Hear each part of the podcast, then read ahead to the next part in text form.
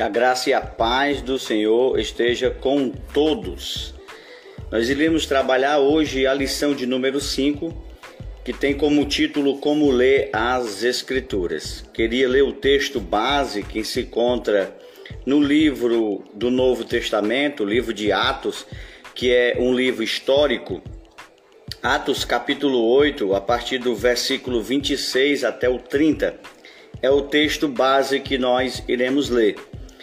O anjo do Senhor disse a Filipe: Levante-se e vá para o sul, no caminho que desce de Jerusalém a Gaza. Este se acha deserto. Felipe se levantou e foi.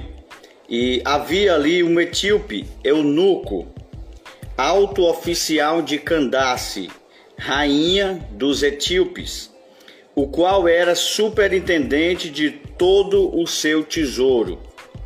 Ele tinha vindo adorar em Jerusalém e estava regressando ao seu país. E assentando na sua carruagem, vinha lendo o livro do profeta Isaías. Então o Espírito disse a Felipe: Aproxime-se desta carruagem e o acompanhe. Correndo para lá, Felipe ouviu que o homem estava lendo o profeta Isaías. Então perguntou: O Senhor entende o que lês? Então a lição de número 5 trata sobre como ler as escrituras sagradas. A Bíblia, ela deve ser lida, a Bíblia, ela deve ser interpretada de maneira correta para que possamos assim entender de fato qual era o sentido original do autor quando escreveu o texto sagrado. O tema do nosso trimestre é a supremacia das Escrituras, a inspirada, a inerrante e infalível Palavra de Deus. O nosso comentarista é o pastor Douglas Batista e nós já estamos aí na lição de número 5. Se você ainda não viu as outras lições, ela está aí tanto no Instagram, na plataforma do Instagram, como também no YouTube e também no Facebook. No livro de Daniel, capítulo 9, versículo 2, mostra que todos os leitores da Bíblia também são intérpretes da Bíblia.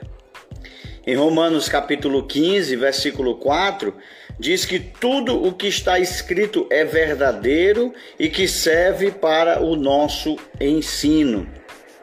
Em Atos dos Apóstolos, capítulo 2 e o versículo 39, mostra que as Escrituras ensina a atualidade dos dons espirituais e do batismo no Espírito Santo na primeira carta que João escreve, no capítulo 5, no verso 20, diz que nós necessitamos do Espírito Santo para discernir as verdades contidas na Escritura Sagrada.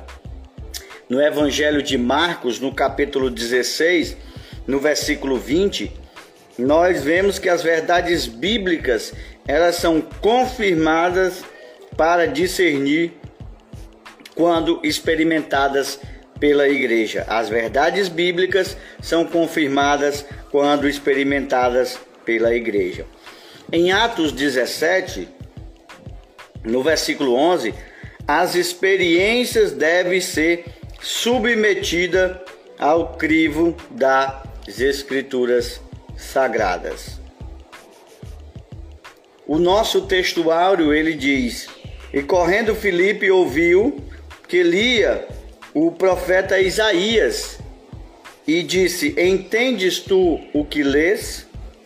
As técnicas de interpretação elas auxiliam na correta compreensão da Bíblia Sagrada, mas elas não são infalíveis, por isso não podem ser colocadas acima da autoridade da palavra de Deus.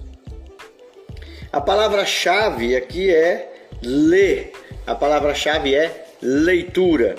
Ler e interpretar a Bíblia de maneira adequada deve ser o objetivo de todo aluno, de todo leitor, de todo estudante, de todo pregador da palavra de Deus.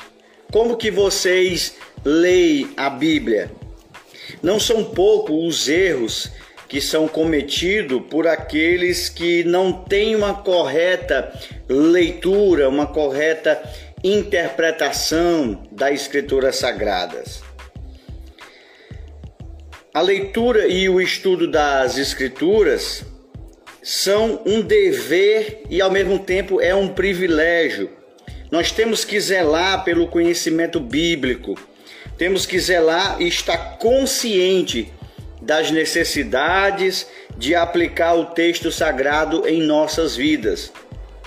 Nesta lição, nós veremos a importância de se conhecer os princípios basilares da interpretação bíblica. E o nosso tópico de número 1, um, ele vai tratar exatamente sobre isso. Nós precisamos compreender de maneira correta, quais são os princípios sadios, quais são os métodos eh, que nós podemos usar para que possamos compreender, para que possamos analisar e para que possamos entender o texto de maneira correta, para que venhamos dizer de fato aquilo que a Bíblia está dizendo. Tópico de número 1: um, a Bíblia precisa ser interpretada interpretada. A Bíblia precisa ser estudada, a Bíblia precisa ser analisada. E nós temos dois termos técnicos que são usados para a compreensão da Bíblia Sagrada. Nós estudamos dentro de uma disciplina que faz parte do curso de teologia sistemática chamado bibliologia. Então, tudo que é relacionado à Bíblia. E aí nós encontramos algumas palavras técnicas que são usadas para a compreensão do texto bíblico. E o primeiro termo técnico que nós vamos usar aqui é a palavra exegese. Literalmente, a palavra exegese significa guiar para fora ou extrair para fora. Né? A palavra aí tem um prefixo no começo, ex, que significa tirar, exegese, guiar para fora, tirar para fora, ou seja, extrair a intenção das palavras de um texto. Assim, o alvo da exegese é deixar que as escrituras digam o que o Espírito Santo pretendia no seu texto ou contexto original. Então, o papel da exegese é dizer o que de fato o texto quis dizer quando ele foi escrito. Dessa forma, para não fazer o texto significar aquilo que Deus nunca pretendeu que significasse.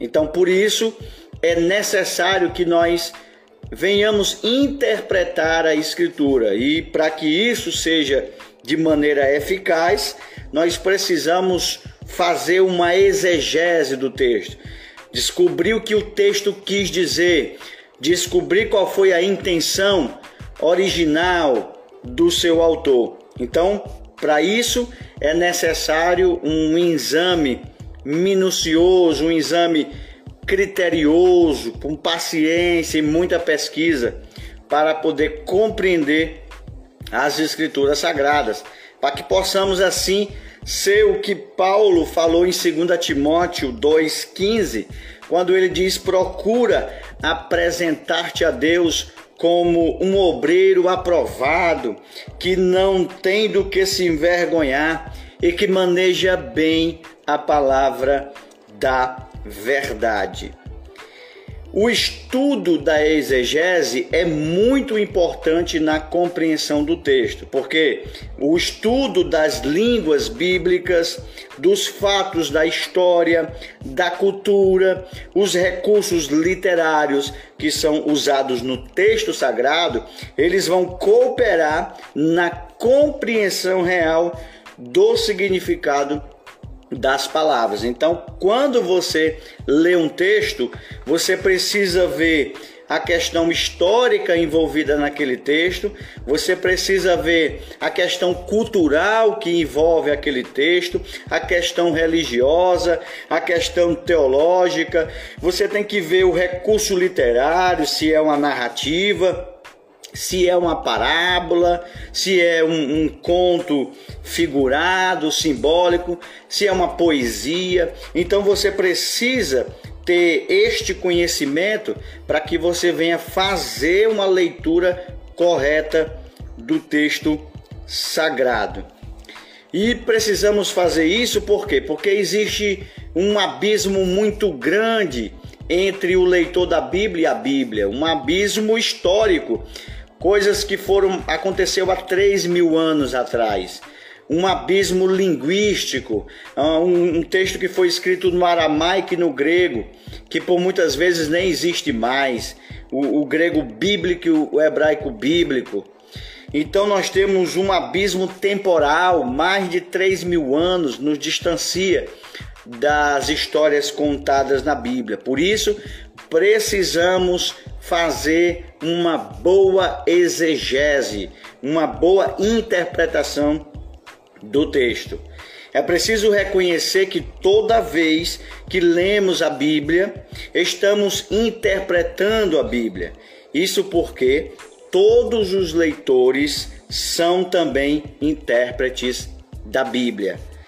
Daniel, quando estava lendo ali o livro do profeta Jeremias, ele diz que compreendeu, lendo Jeremias, ele compreendeu ali sobre o sofrimento e o cativeiro de Israel, que seria 70 anos. Então, cada um de nós somos intérpretes da Bíblia. Agora devemos ter cuidado quando vamos interpretar a Bíblia. Por quê? Porque nem sempre o nosso entendimento daquilo que nós lemos da Bíblia, ele de fato reproduz a verdadeira intenção do texto. Então, precisamos ter cuidado, porque quando lemos a Escritura e nós não tivermos uma boa é, interpretação, não tivermos ferramentas para que venhamos compreender de maneira correta, nós podemos entender aquilo que a Bíblia não está dizendo, nós podemos compreender aquilo que o Espírito Santo não quis dizer quando inspirou os escritores sagrados. Ah, Pedro, falando a respeito disso, sobre essa dificuldade, na segunda carta que ele escreve, no capítulo 3 e o versículo 16, ele diz: Falando disto, como em todas as suas epístolas, entre as quais há pontos difíceis de entender, que os indoutos, os inconstantes, torcem e igualmente as outras escrituras para a sua própria perdição.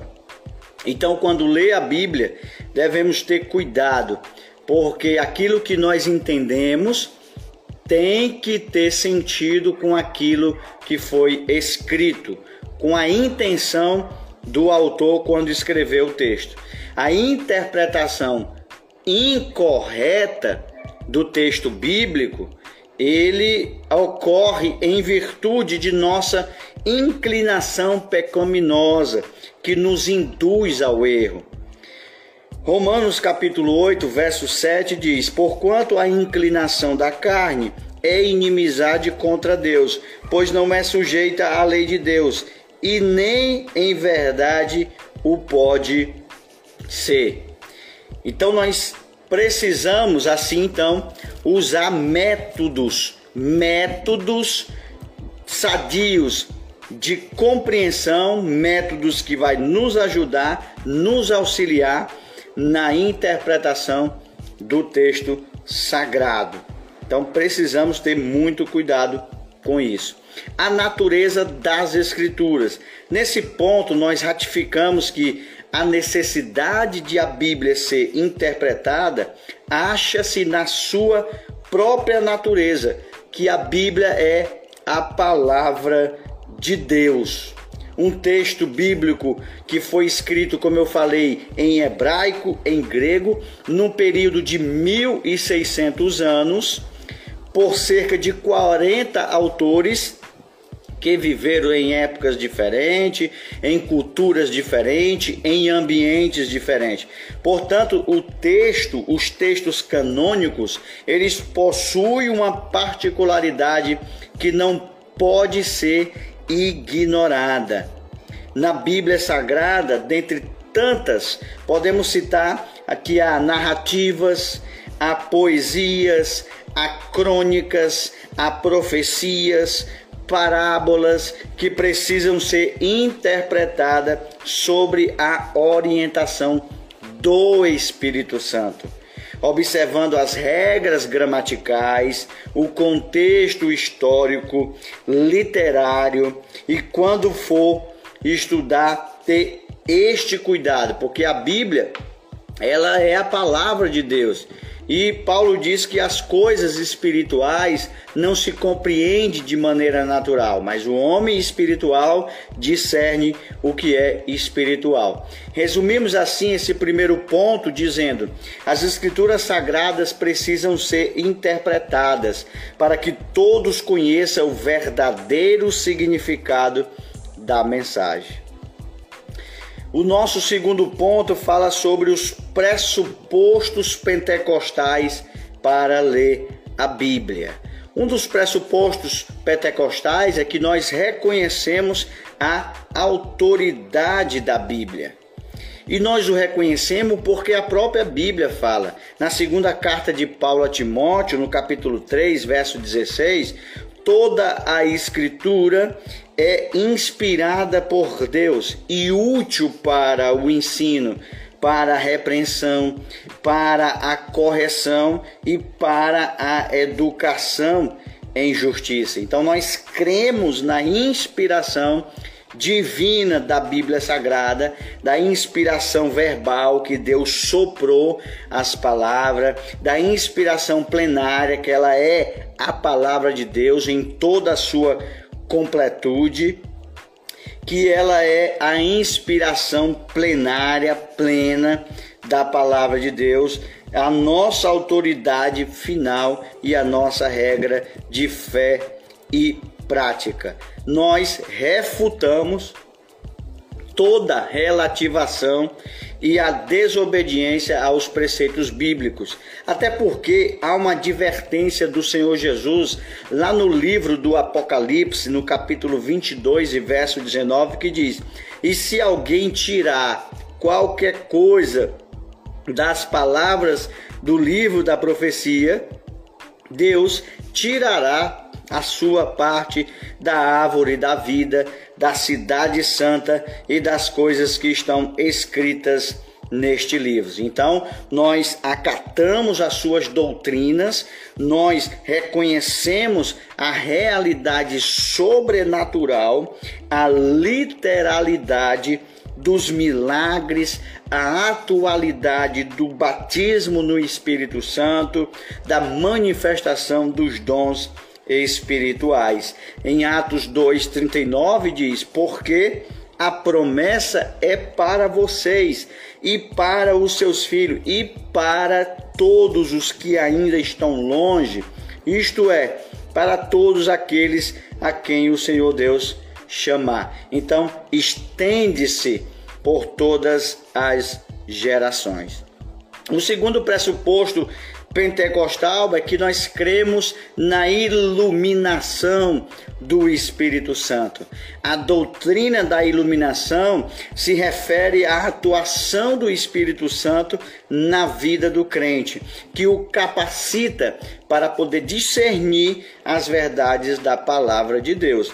Olha só o que Paulo diz em Efésios capítulo 1 e verso 17 e 18 para que o Deus de nosso Senhor e Jesus Cristo, o Pai da glória, vos dê em seu conhecimento o espírito de sabedoria e de revelação, tendo iluminado os olhos do vosso entendimento, para que saibais qual seja a esperança da sua vocação e que as riquezas da glória da sua herança nos santos. A iluminação do Espírito Santo não é uma fonte paralela de revelação e nem substitui o exame das Escrituras, as regras de interpretação. Ao contrário, pois à medida que estudamos a Bíblia Sagrada, o Espírito nos concede a compreensão. A iluminação não aumenta e nem altera a Bíblia, ela apenas elucida o que já foi revelado pelo próprio Espírito Santo. E o terceiro pressuposto pentecostal é o valor da experiência a Bíblia deve ser aplicada ao nosso viver diário. As verdades bíblicas são confirmadas quando nós experimentamos, quando é experimentada pela igreja do Senhor Jesus. Em Marcos 16 e versículo 20, é o Senhor Jesus que diz isso. E eles, tendo partido, pregaram por todas as partes, cooperando com eles o Senhor e confirmando a palavra com os sinais que se seguiam. Amém. O evangelista Marcos aqui registrando a palavra. Então nós cremos que o livro de Atos não apenas descreve a experiência pentecostal da igreja primitiva, mas como ela torna válida para os nossos dias, como foi lido aqui antes, para todos aqueles a quem o Senhor chamar. Ressalta-se aqui, porém, que nem a experiência, nem a tradição da igreja pode estar acima da escritura sagrada, da autoridade da Bíblia. Somente a Bíblia é que pode autenticar, até mesmo corrigir a experiência ou a prática da igreja, caso seja necessário. Concluímos assim o nosso segundo ponto dizendo: a Bíblia é a autoridade final. O Espírito Santo nos auxilia na compreensão e a experiência confirma as verdades bíblicas. O nosso terceiro e último ponto vai falar sobre regras básicas de interpretação. Antes, deixa aí o seu like, compartilha esta lição para que muitas pessoas venham ser também abençoadas. Regras básicas de interpretação. A escritura é a sua própria intérprete. Nós temos um segundo termo que é usado na interpretação da Bíblia, que é chamado de hermenêutica. A palavra hermenêutica tem origem no termo grego hermenêuticos, que na teologia significa arte de interpretar. Designa os princípios que regem a interpretação dos textos sagrados. Lutero desenvolveu a máxima de que a escritura tem de ser interpretada e entendida pela própria escritura. É interessante que no livro do profeta Isaías, no capítulo 8, versículo 20, diz: A lei e ao testemunho, se eles não falarem segundo esta palavra, jamais verão a luz do alvorecer. Então significa que devemos estudar a Bíblia seguindo o método pelo qual uma parte do texto auxilia na compreensão de outro texto, como Paulo fala em suas cartas, comparando as coisas espirituais com as coisas espirituais. A afirmação de Martinho Lutero, grande reformador, é legítima, porque a coesão da Escritura é o resultado de um único autor divino. No livro de Provérbios, o rei Salomão, no capítulo 30, verso 5, ele diz, e também no versículo 6, toda a palavra de Deus é pura, ele é escudo para os que nele confia. Não acrescente nada às suas palavras, para que ele não o repreenda e você seja achado como mentiroso. Embora este método seja legítimo, o estudante das Escrituras precisa do auxílio das regras básicas de compreensão para que venha ter uma correta interpretação do texto. Princípios de interpretação bíblica.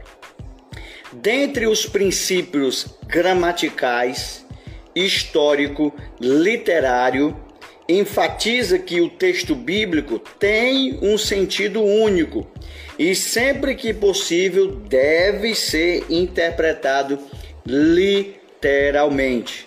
Nesse aspecto de interpretar literalmente, é preciso tomar cuidado com as expressões que você pode encontrar no texto sagrado, expressões que são de uso simbólico ou alegórico.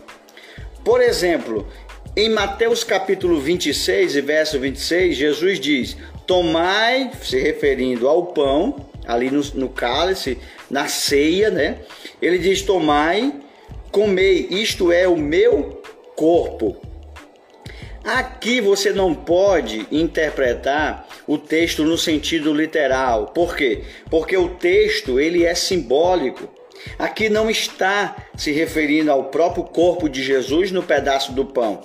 Aqui está usando um sentido figurado, é uma figura de linguagem para expressar uma realidade. Outro princípio que nós usamos como regra para uma boa interpretação do texto é o contexto. Isto é, analisar os versículos que precedem a leitura que foi feita e os versículos que se seguem, versículos anteriores e versículos posteriores. Por quê? Porque eles vão dar o sentido ao texto que foi lido. Texto fora do contexto é pretexto para heresia. Então, a Bíblia ela precisa ser interpretada, em primeiro lugar, no seu todo, em segundo lugar, nenhuma doutrina pode ser baseada em apenas um único texto. Em terceiro lugar, nenhuma doutrina pode basear-se em hipóteses particulares. Então devemos ter cuidado e analisar esses princípios o método que nós usamos é o método histórico gramatical, que você vai ler o texto e o texto é que vai dizer se é simbólico, se é figurado, se é literal. E aí nós podemos falar dos perigos da interpretação na pós-modernidade.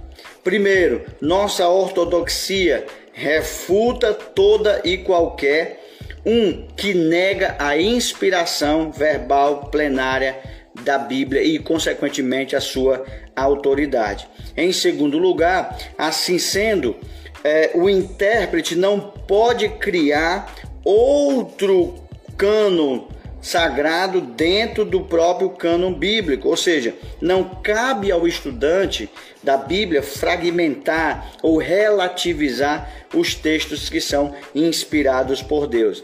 Em terceiro lugar, não se pode empregar métodos subjetivos focado no leitor em prejuízo do texto e do autor bíblico. Em quarto lugar, ratificamos que as experiências deve ser submetida ao crivo das Escrituras Sagradas. Em quinto lugar, reconhecemos que as técnicas hermenêuticas não são infalíveis. Em sexto lugar, durante o processo de aplicação dos métodos de interpretação, necessitamos da iluminação do Espírito Santo para uma boa compreensão concluímos aqui o nosso terceiro e último tópico, dizendo: a Escritura é a sua principal interpretação, mas se sendo o uso da hermenêutica, a iluminação do Espírito Santo auxilia na correta interpretação. Conclusão do nosso texto: concluímos, em primeiro lugar, que a Bíblia Sagrada ela deve ser lida e interpretada você não pode ler a Bíblia e simplesmente ler. É preciso que você venha compreender o sentido literal do texto, o que o texto quis dizer. Então a Bíblia precisa, deve ser lida e interpretada. E nesta tarefa nós somos auxiliados pela duas ferramentas técnicas que foi falada aqui no início desta lição, que é a exegese e a hermenêutica. A exegese no intuito de trazer o real significado do texto e a hermenêutica, ela vai trazer os princípios que regem para a compreensão, para a verdadeira é, interpretação correta do texto. Em segundo lugar, nós precisamos também entender que nenhuma das técnicas de interpretação elas são infalíveis ou elas são ou elas estão acima da autoridade da Bíblia. As regras elas apenas contribuem para que venhamos ter uma boa compreensão do texto. Em terceiro lugar, o que a igreja crê e professa deve ser interpretado à luz da própria Escritura. Tudo aquilo que é pregado na igreja, aquilo que é ensinado na igreja, ela precisa ser analisado à luz da verdadeira compreensão da Escritura Sagrada. Então precisamos ter muito cuidado quando for ler o texto da Bíblia você é um, um intérprete da Bíblia Sagrada, mas tome cuidado, porque muitas vezes, e na maioria das vezes, aquilo que nós entendemos do texto com a, o nosso próprio entendimento não corresponde àquilo que o autor quis dizer quando ele escreveu o texto. Então devemos usar para saber se aquele texto ali ele quis dizer, devemos usar as regras de interpretação da Bíblia Sagrada. Então, que Deus te abençoe e até uma próxima lição.